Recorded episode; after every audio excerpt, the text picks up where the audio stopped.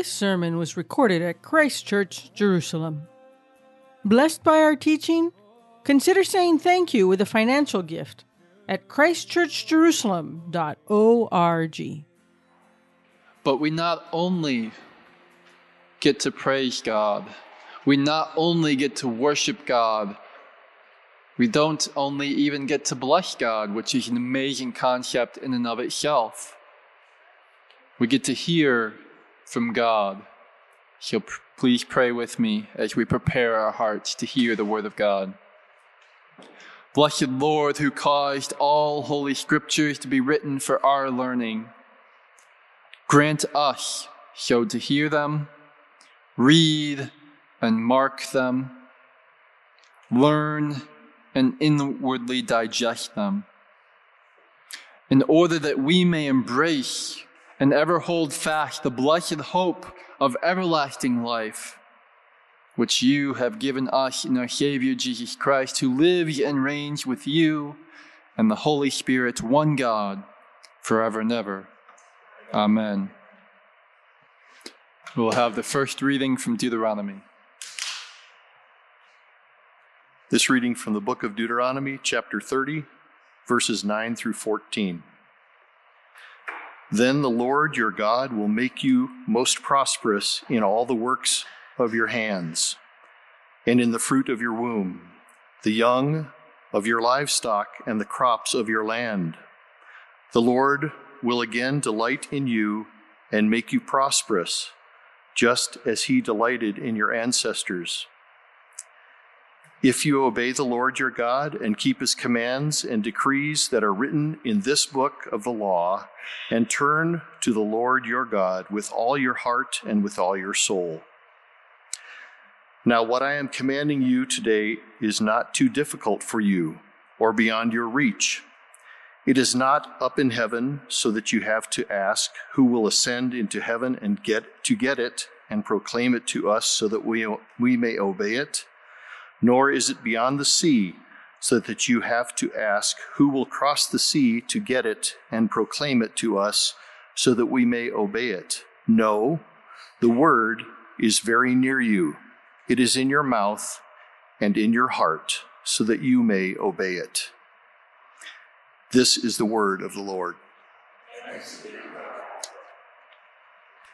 The second reading is taken from Psalm 25, beginning at verse 1. In you, Lord, my God, I put my trust. I trust in you. Do not let me be put to shame, nor let my enemies triumph over me. No one who hopes in you will ever be put to shame, but shame will come on those who are treacherous without cause. Show me your ways, Lord. Teach me your paths. Guide me in your truth and teach me. For you are God, my Savior, and my hope is in you all day long. Remember, Lord, your great mercy and love, for they are from old. Do not remember the sins of my youth and my rebellious ways. According to your love, remember me, for you, Lord, are good. Good and upright is the Lord. Therefore, he instructs sinners in his ways. He guides the humble in what is right and teaches them his way. And this, brothers and sisters, is the word of the Lord. Please stand for the reading of the Gospel. The reading of the Gospel today is found in the book of Luke, chapter 10. Starting in verse 25, Luke chapter 10, verse 25. On one occasion, an expert in the law stood up to test Jesus. "Teacher," he asked, "what must I do to inherit eternal life?" "What is written in the law?" he replied. "How do you read it?" He answered, "Love the Lord your God with all your heart, with all your soul, with all your strength, and with all your mind, and love your neighbor as yourself." "You have answered correctly," Jesus replied. "Do this, and you will live." But he wanted to justify himself, so he asked Jesus, "And who is my neighbor? In reply, Jesus said, a man was going down from Jerusalem to Jericho when he was attacked by robbers. They stripped him of his clothing, beat him, and went away, leaving him half dead. A priest happened to be going down the same road, and when he saw the man, he passed by on the other side. So too, a Levite, when he came to the place and saw him, passed by on the other side. But the Samaritan, as he traveled, came where the man was, and when he saw them, he took pity on him. He went to him, bandaged his wounds, poured on oil and wine. Then he put the man on his own donkey, brought him to an inn, and took care of him. The next day he took out 2 denarii and gave them to the innkeeper. Look after him, he said, and when I return, I will reimburse you for any extra expense you may have. Which of these 3 do you think was a neighbor to the man who fell into the hands of robbers? The expert in the law replied, the one who had mercy on him. Jesus told him, go and do likewise. This is the gospel of the Lord. Thanks be to God. We have something for kids, and if those who are interested and would like to, as I always say, escape the wrath that is to come, they're through the exit on your right-hand side. It leads to the church garden, and very smart kids, I'm telling you. Let's pray. Father in heaven, we indeed are your children who need your constant guidance and direction and instruction. Lord, we ask that you'll have mercy on us because we're so forgetful and we're so quick to, Lord, justify ourselves or turn our backs on what we know to be the truth. We ask that by your Holy Spirit this morning, that you would not only refresh us and reinvigorate us, but Lord, we ask that you would re-empower us to live out the life and teaching of your Son, Jesus the Messiah. Encourage us, give us strength, and Lord, we pray that as we are obedient, we'll see good fruit in our lives and the lives of those around us. Amen. What a wonderful time of the year, liturgically speaking, or in our cycle of lectionary readings, because we're in Luke's Gospel.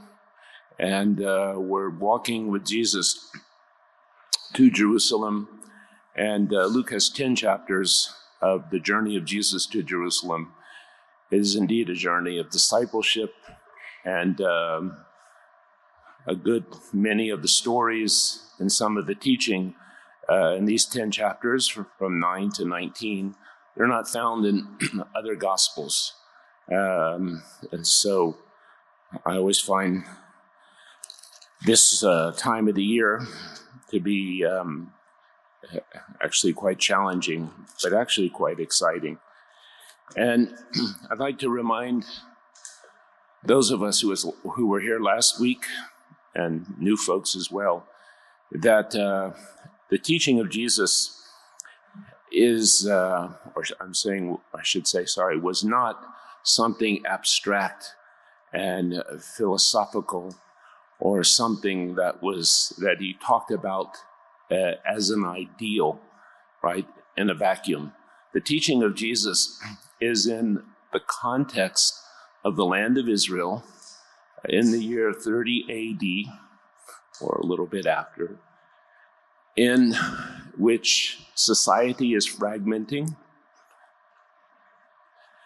There is increasing hatred amongst brothers. There is increasing frustration with Roman rule, disappointment, fear. Relations between Jews and Gentiles are not getting better. Relations between Jews and Samaritans are certainly not healthy, and maybe they go up and down. But you may remember that just a few Sundays ago, we talked about Jesus the Jew passing through a Samaritan village and the reception that he received when that village learned he was on his way to Jerusalem. So it's in this context, yes, of increasing, you might say, frustration, and people are kind of looking for some instant, simple answer to all their spiritual problems, where society seems to be unwinding, and there's increasing division, and ultimately a group of extremists will plunge the whole nation into a rebellion against Rome, even when the whole nation or the majority of the people don't seem to want that rebellion. And so it's in this context that we read this passage. And the passage is very well known to us. It says, on one occasion, an expert in the law stood up to test Jesus. Teacher, he asked, what must I do to inherit eternal life? So let's start at the beginning. The beginning is that, first and foremost, Jesus is called a teacher. What is he a teacher of? Abstract philosophy, Hebraic thought, Stoicism. Let's kind of first remember that he's a teacher of the Torah. He's a teacher of God's word, right? This is the context, or the theological context. So he's a teacher.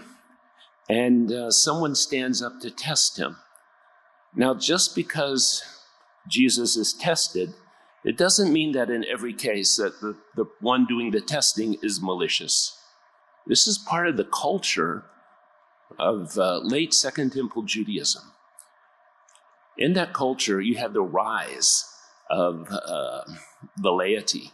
And the laity took on a job that it seems that the priests and the Levites were reluctant to do. They became teachers of the Torah, Bible teachers, and many of them went from place to place teaching the Bible, teaching the scripture, in order so that Israel could come into a state of holiness. And during those days, if you showed up in someone's town, in a market, in a small house synagogue, in maybe the home of a wealthy person, or in a grove, an orchard somewhere, and you began teaching, I can assure you, nobody, if you're a newcomer, nobody was familiar with your television program. No one knew your podcast. No one got your, Instagram messages or followed you on Twitter. So how were you to know, how was one to know that what you were teaching was in line with God's word or was a bunch of nonsense? So the culture had a way of, you might say, there was a way of sifting you out. There was a way of separating, right, the wise from the foolish. And to use an American expression, someone came along and threw you a curveball, or if you're from the British Empire, a spinner. And if you could hit the ball, you were allowed to continue, right? So you asked the sage, the teacher, a hard question. I mean, after all, even to this day, we don't like it here in Jerusalem. People show up and start taking over our courtyard and start preaching. Who are these people? And who gives them this authority to do such a thing. And so Jesus is always being tested, but so too are other teachers during the time. And so the man asks a question, and he wants to know what he must do to inherit eternal life. Now, maybe for a minute we don't think of this in a Pauline context. We don't think of Galatians or Romans, but let's just stick to the context of the Gospels, right? This is before the resurrection, the crucifixion and the resurrection. And it was generally understood by Jewish people and Jesus himself. And there's some continuation of this line of thinking throughout the New Testament, that if we want life, if someone wants life, eternal life, where is that found? And of course, based on the scripture, based on what was read to us from Deuteronomy this morning, based on a verse in Leviticus 18:5, yes, chapter 18 of Leviticus is a long chapter that condemns sexual immorality amongst Jews and Gentiles. But before those prohibitions on certain types of sexual behavior begins to be spelled out in chapter 18, there's a verse. And 18:5 in Leviticus says, very simply, the following. And you think I would have it marked, and I do. It says, you must obey my laws, be careful to follow my decrees. I am the Lord your God. Keep my decrees and laws, for the man who obeys them will live by them. I am the Lord. And thus it was understood that life, not just physical life and blessing, but actually spiritual life is connected to, intimately connected to, obedience to God's commandments. So here's a man who's asking a question of halakha. He's asking a question, okay, so what is it that I do to inherit eternal life? And of course, Jesus, being a good teacher, doesn't necessarily give him the answer. He asks the question, well, what do you think? And of course, the man replies in a way that's very, you might say, common or typical for that time. He applies, Jesus says, what is written in the law? And the man replied, what is written in the law? How do you read it? And by the way, it's worth stopping there for just a moment, because all of this, right, the teaching of Jesus, the teaching of the New Testament, isn't simply a matter of having a high place for Scripture or having a high place for the authority of Scripture. That is a basic foundation. But there are lots of people who have a high place for Scripture who say they believe the Bible or they're committed to the message of the Bible, but they have the wrong interpretation. And so not only a commitment to the authority of Scripture is essential, but so too is the right interpretation. And that's why some of us, at least in Jerusalem and maybe other places, believe that when Jesus is giving the Sermon on the Mount, and in Matthew 5:17, when he says, I have not come to destroy the law, but I have come to fulfill it, or I have not come to cancel the law, but to fulfill it. That actually we believe that he was speaking Hebrew and using technical terms to say, I have not come to misinterpret the Torah. I have not come to misinterpret God's commandments, but I've come to show you how they are to be interpreted correctly, right? So this, again, is a matter of interpretation of the Torah, the man tells us that the commandment, or the greatest commandment, is to love God with all your heart, soul, strength, and mind, and to love your neighbor as yourself. Now, in some ways, the first part wasn't so controversial, at least in the first century.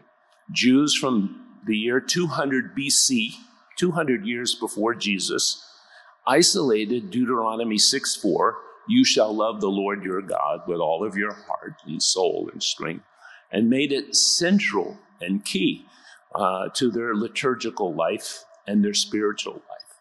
And when people began to ask the question, how do you sum up the Bible? I mean, there's so many rules and regulations and decrees. What's the, you might say, the mission statement of the Bible? What's the bumper sticker of the Bible? And Jewish sages, teachers began to teach, love the Lord your God. And then they began to add, love your neighbor as yourself. It's very interesting to note, is it not, that contrary to our culture, modern Western culture, yes, love in Deuteronomy 6:4 is commanded. It's not something quite volitional. We think, I'll fall in love if I want to, or I might just walk along the way and love will strike me. It might be love at first sight, which reminds me when I grew up, the most horrible, horrible song of the whole rock and roll canon. By the way, if I don't give a sermon without mentioning rock and roll, it's not a sermon. It was by that dysfunctional group from Los Angeles who didn't have a bass player. Never trust a group without a bass player. Hello, I love you, won't you tell me your name? Probably was a #1 hit. Horrible, right? Right. It's not sentimental. It's not an emotion, right? God isn't commanding our romantic feelings. He's not commanding some sentimentality like those messages you get on Facebook every day, 10 or 12 times a day. He's commanding that we love him. And love in the context of Deuteronomy is understood to be service. It's understood to be service. And how are we to serve the Lord? Wholeheartedly, with all of our heart, which Jews at that time defined as being our emotions and our intellect together, right? Yes, my passion for chocolate cake, as well as my intellectual curiosity, all of that should be used to love God. My soul, what does it mean to love God with my very soul? Well, they understood it to mean, it was understood to mean to love God with one's very life. Maybe one would be called upon to be a martyr at some time. And finally, to love God with all of our might, which was meodecha, which was understood to be with all of our financial resources. Now, all of these things had to be defined, as we'll see in a minute, because if they're left sort of abstract and they're left somewhere up in the air, how on earth can we obey them? How on earth can we come into life with love? Oh, I just love people. You know, oh, it's so wonderful.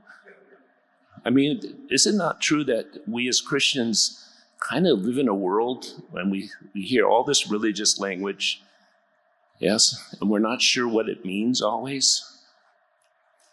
In comes the phrase, you shall love, or seek the Lord. It goes down here, we feel warm, we feel good. Yes, I'm going to seek the Lord. But then it goes out the other ear, because we don't really know what it means. Yes? Be still and know that I am God. well, what is the scripture telling us? Well, we're not sure, but boy, when we hear it, it does somehow animate us. But it doesn't necessarily lead us into any kind of a deeper understanding or deeper relationship with the Lord. Yes, so here our lawyer has stated correctly, right? He's summed up for Jesus, and Jesus shows his approval. The how to love God was kind of well understood. And certainly Jesus goes along with contemporary Jewish thinking on that point. And then he asks another question. He says, Jesus says, you answered correctly. And listen to this, do this and you'll live. Meaning obedience brings life, spiritual life. Okay, but he wanted to justify himself. And he asked Jesus, and who is my neighbor? Now, why would he do a thing like that? Why would he ask the question? Because in Hebrew, the word neighbor, reach, could mean literally just your friends or your family. Or you could read the verse that comes from Leviticus 19:18 in the context of, I'll only love the Israelites. I'm not going to love anyone else outside of my tribe or my ethnic group. Yes. And so it was fuzzy. And many people then, and even still sometimes today, yes, the term, the word, and the verse is debated. Okay. So even though the man wanted to justify himself, it was good that he asked the question. Because if sometimes these things aren't defined, yeah, how do we carry them out? How do we obey God and come into his blessing, or come into, you might say, a deeper, more intimate relationship with him? Because that's how the New Testament understands our being obedient. And so the who is your neighbor is fuzzy. But in actual fact, the how you should love your neighbor wasn't so fuzzy.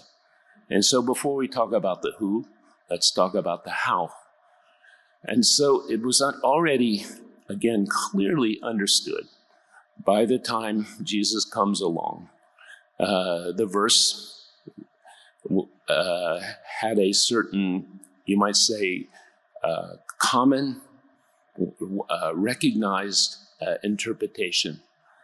And I know some of you have heard this before, but we have a bunch of new people. So I'll give you its dynamic, yes, translation. Not even the Message can do as well as this. Okay? In fact, maybe if those people hear it, they'll steal it from me. So how is the verse interpreted? In its modern, if I apply the ancient interpretation that Jesus knew to our modern life, it goes like this. You shall love your neighbor because he or she is an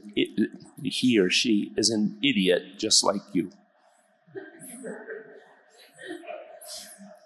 You shall love your neighbor because he or she is always justifying themselves just like you do.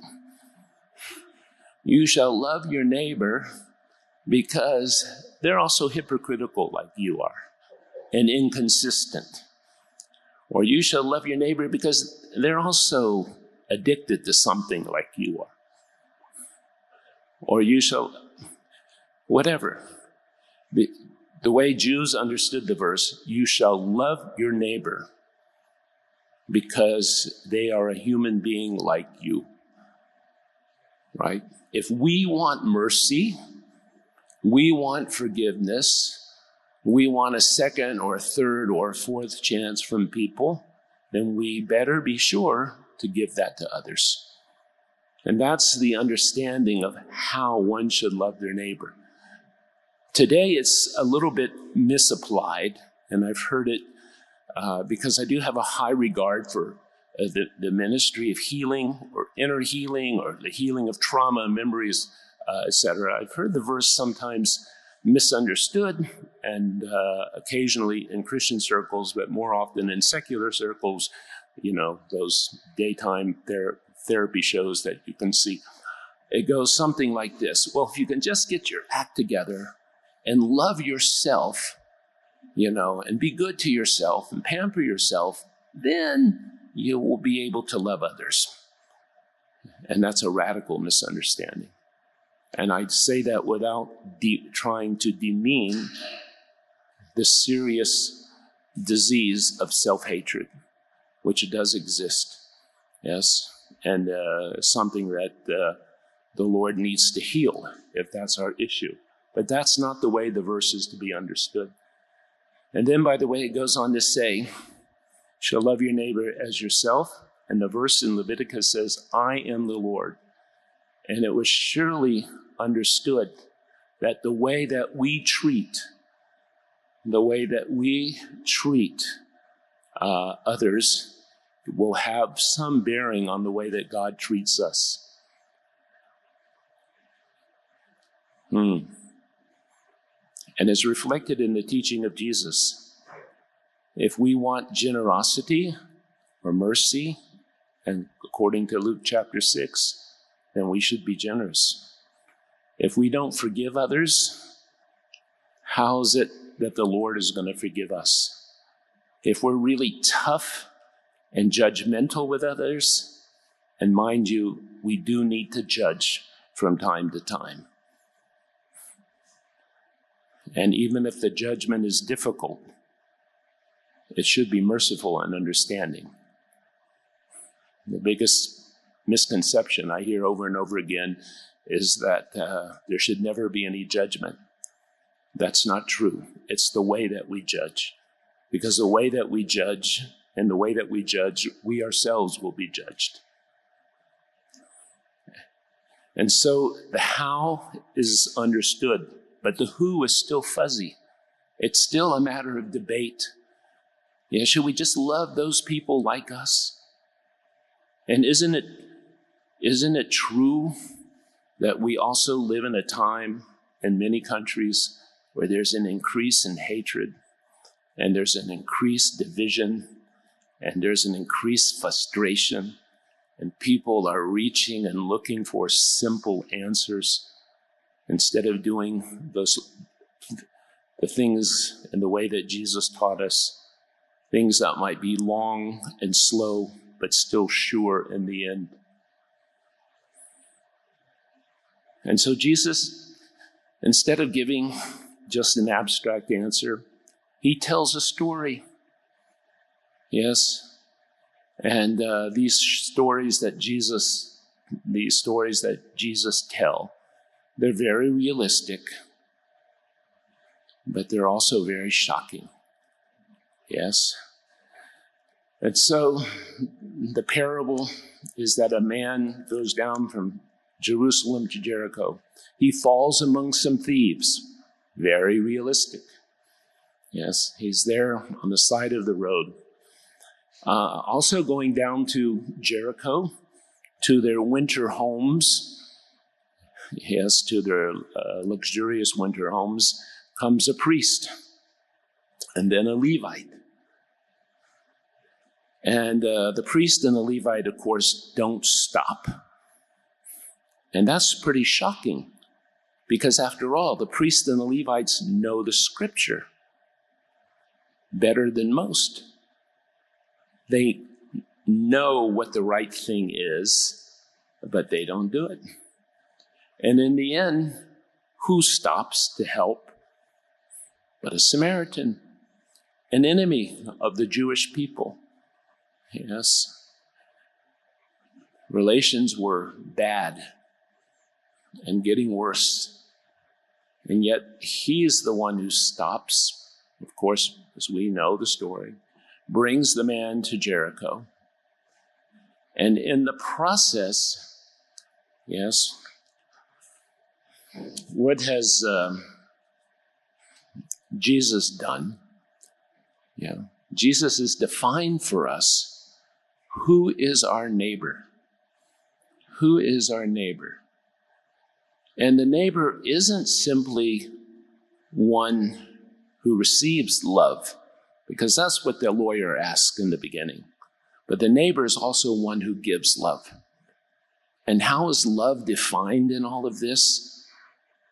Again, not perhaps in the way that we might do it today, in some kind of gushing way. Oh, those Samaritans, they're so cute. They're so persecuted. Oh, I feel so sorry for them. By the way, there's nothing inherently good about a Samaritan. Just ask my son, Benjamin, who a few years ago, when we were down near Tel Aviv, decided to play basketball with a whole bunch of Samaritan kids. After the game, I asked him, well, how was it?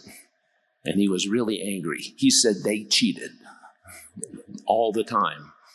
And so that's not the point. Or the point isn't that, again, there's some kind of sentimentality attached to all this. Love is defined, right, here in deeds of loving kindness. This man, the Samaritan, he shows love by all the practical things that he does. First of all, he takes pity on him. Yes. He bandages his wounds. He pours oil and wine on them. He puts the man on his own donkey, takes him to an inn, and took care of him. The next day he took out 2 silver coins and gave them to the innkeeper. He says, look after him, and when I return, I will reimburse you for any extra expense. So not only was there deeds of loving kindness, you might say there was at least some long-term commitment to this man's welfare and to his well-being. So the Samaritan gave of his time, he gave of his money, he gave personally, right? And those, yes, deeds of loving kindness, really, one to another, is what it means to love our neighbor. And I think it's interesting that the story is told about a Samaritan, because although Jews and Samaritans were enemies, they were also very close to each other. And isn't it sometimes true that the people that we have the most difficulty with are the people that are very much like ourselves? Yes. And those are the people that we have a hard time loving, or a hard time being merciful or compassionate towards. And so in the midst of this societal breakdown, surely Jesus comes with the answer for the society in first century Israel, or for societies in the 21st century, right? That to fulfill God's law and commandment and to live is first and foremost loving God. And of course, at the same time, loving our neighbor, even when those neighbors are our enemies. And instead of demonizing them, or instead of expressing hatred towards them, right? Jesus calls upon us to show them mercy. In the process of showing our enemies, or those who disagree with us, mercy, we win these people, or we can win those, not only to the Lord, but enemies can become friends. And if they don't become friends, our love and mercy towards them surely will confuse them to the point of disarming, yes, much of their hostility. And surely this is the message of Jesus.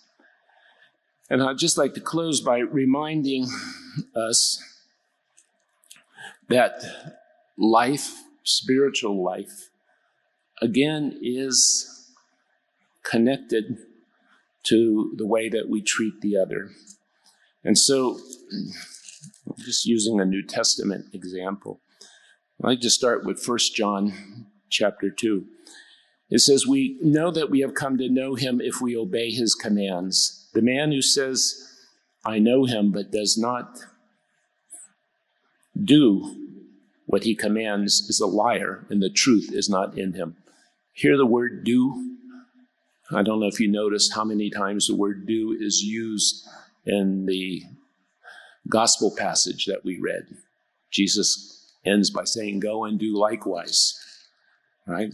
We know that we've come to know him if we obey his commands.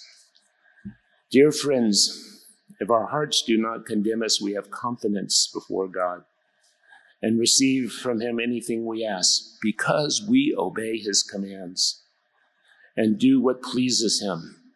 And this is his command, to believe in the name of his Son and to love one another as he commanded us. Those who obey his commands live in him, and he in them. And this is how we know that he lives in us. We know it by the Spirit that he gave us. And finally, this is love for God, to obey his commands. And his commands are not burdensome, for everyone born of God overcomes the world. His commands are not burdensome. And we may find it hard to love our neighbor, to show mercy to those who we don't like or don't agree with. But let's never forget that the Lord is always present by his Holy Spirit to help us and to enable us to overcome whatever feelings or objections we may have. And the place to start, I believe, is by praying intently for those that we have difficulties with, whether it's ethnically or personally or politically. Jesus said, bless those who persecute us and pray for them. And I've discovered that over the years, if we really intently pray for people, it becomes very hard to hate them or to dislike them or to shun them. And so praying, and then asking the Lord who lives in us to overcome, whatever objections or whatever feelings we may have. I think these would be the first two steps, right? To loving God, loving our neighbor, and thus coming into a deeper, more intimate, more satisfying relationship, not only with each other, but with the Lord himself. So, Father in heaven, we pray that you would help us in all these matters. Help us to understand that obedience to you brings life. It brings blessing. And Lord, we ask that as a community, we will truly be able to be your witnesses and to not desecrate your name, but Lord, to bring life to others by the way that, or through the way that we obey you. And the Lord, we do ask this in the mighty name of Jesus. Amen. Thank you for listening. If you've been blessed by this teaching, let us know by leaving a comment on our Facebook page, on SoundCloud, or by leaving a review in Apple Podcasts. You can offer practical support by giving a donation at ChristchurchJerusalem.org. Thank you, and blessings from the City of the King.